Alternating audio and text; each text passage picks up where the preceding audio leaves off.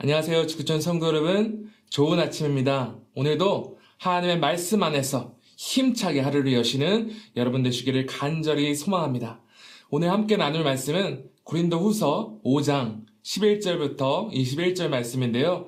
저는 17절부터 21절을 읽고 말씀을 나누도록 하겠습니다. 그러므로 누구든지 그리스도 안에 있으면 새로운 피조물이라 이전 것은 지나갔으니 보라 새 것이 되었도다. 모든 것이 하나님께로서 났으며 그가 그리스도로 말미암아 우리를 자기와 화목하게 하시고 또 우리에게 화목하게 하는 직분을 주셨으니 곧 하나님께서 그리스도 안에 계시사 세상을 자기와 화목하게 하시며 그들의 죄를 그들에게 돌리지 아니하시고 화목하게 하는 말씀을 우리에게 부탁하셨느니라.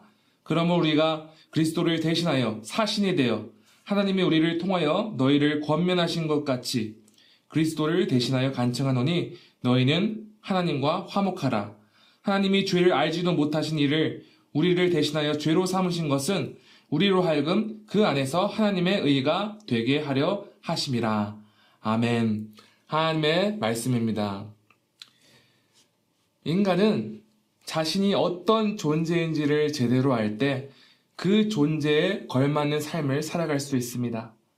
그리고 자신의 존재를 제대로 알기 위해서는 먼저 자신이 무엇을 필요로 하는 존재인가 이것을 알아야 합니다. 하지만 많은 사람들은 자신이 진정으로 무엇을 필요로 하는 존재인지 잘 모르고 살아갑니다. 그래서 평생 엉뚱한 것으로 자신을 채우기가 바쁩니다. 돈과 명예와 여러 세상의 쾌락들 로 자신을 가득 채우면 언젠가는 매우 안정적이고 만족스러운 삶을 살 것이라 생각합니다. 하지만 현실은 그렇지 않죠. 우리는 아무리 우리 자신을 이 세상의 최고의 좋은 것들로 채울지라도 절대로 만족할 수 없으며 그걸로 인하여 온전히 행복할 수 없습니다. 왜냐하면 애초에 그것들은 우리의 피로를 채울 수 있는 것이 아니기 때문입니다. 그렇다면 왜 사람들은 자신의 영혼에 필요한 것이 무엇인지도 모르며 또 계속해서 엉뚱한 것을 자신의 궁극적인 필요인 마냥 추구하며 살아가기에 바쁜 것이죠. 사도 바울은 이에 대해서 로마서 1장 28절에서 이렇게 말하고 있습니다. 또한 그들이 마음에 하나님 두기를 싫어함에 하나님께서 그들을 상실한 마음대로 내버려 두사 합당하지 못한 일을 하게 하셨으니.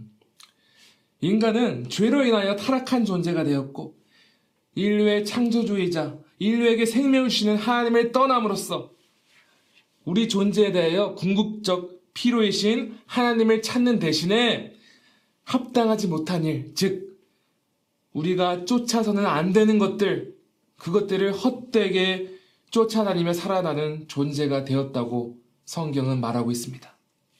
다시 말해, 죄로 타락한 인간에게 정말로 필요한 것은 다시 하나님과 연합하는 것인데, 하나님과 화목해지는 것인데, 타락한 인간은 스스로의 지혜와 능력으로서, 의지로서 하나님을 찾지도 아니하며, 하나님과 화목하게 될 방법도 없게 되었다는 것입니다.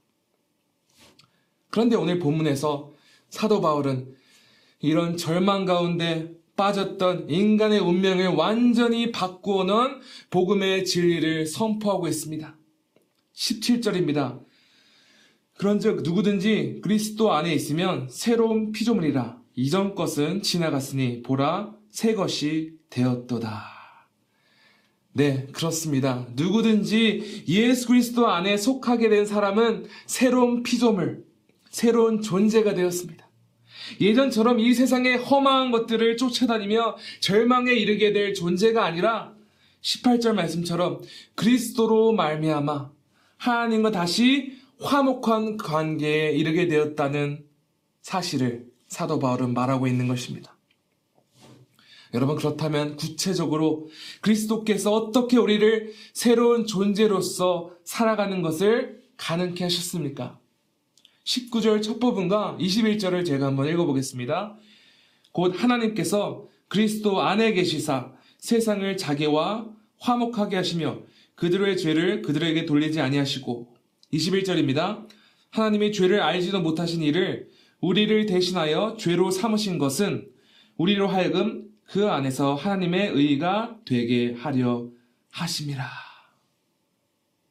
죄가 전혀 없으신 예수께서 우리가 짊어져야 했던 모든 죄에 대한 그 심판과 저주를 대신 십자가에서 짊어짐으로써 우리는 하나님과 화목하게 된 새로운 존재라는 것입니다. 성도 여러분께서는 우리의 구주 되시는 예수 그리스도로 말미암아 우리가 새로운 피조물, 새로운 존재로서 살아가게 되었음을 확신하고 믿고 계십니까? 이것에 매일 하나님께 감사하고 계십니까? 그런데 그리스도로 말미암아 새롭게 태어난 그리스도인은 절대로 이 사실을 아는 것에서 멈추지 않습니다. 왜냐하면 그리스도로 말미암아 하나님과 화목을 누리게 된 백성은 이제 자신의 뜻을 위해서가 아니라 하나님의 선하신 뜻을 이루는 도구로 살아가야 하는 존재가 되었습니다.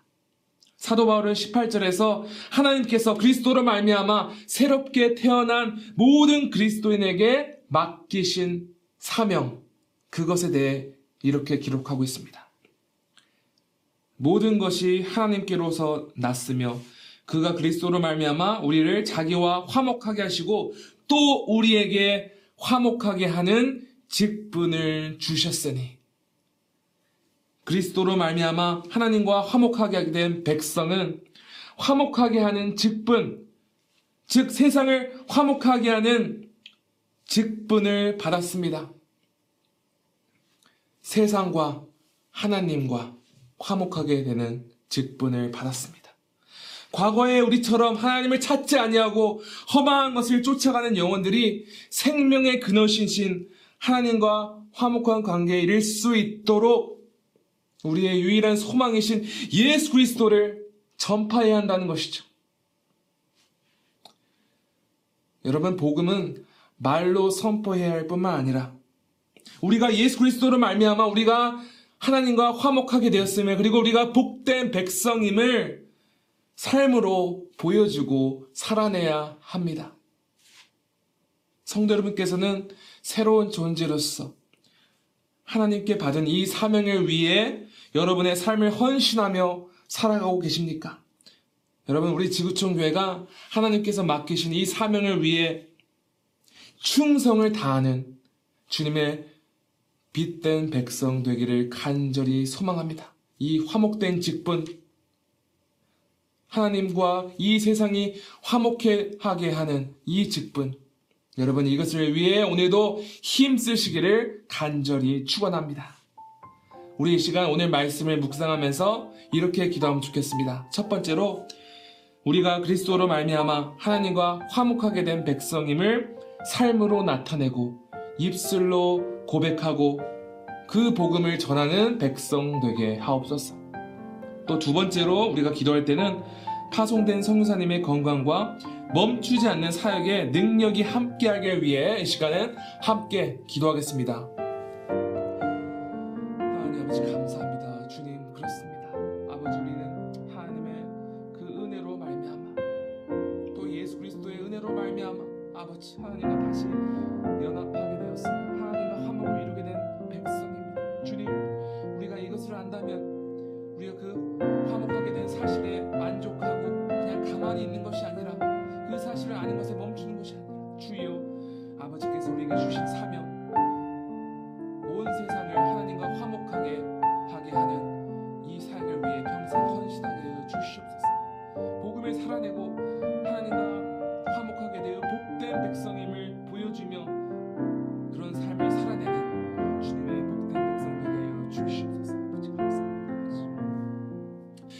하나님 아버지 감사합니다 주님 그렇습니다 우리는 그리스도의 은혜로 말미암아 우리를 위해 대신 모든 저주와 심판을 짊어지신 예수 그리스도로 말미암아 하나님과 화목하게 된 새로운 존재입니다.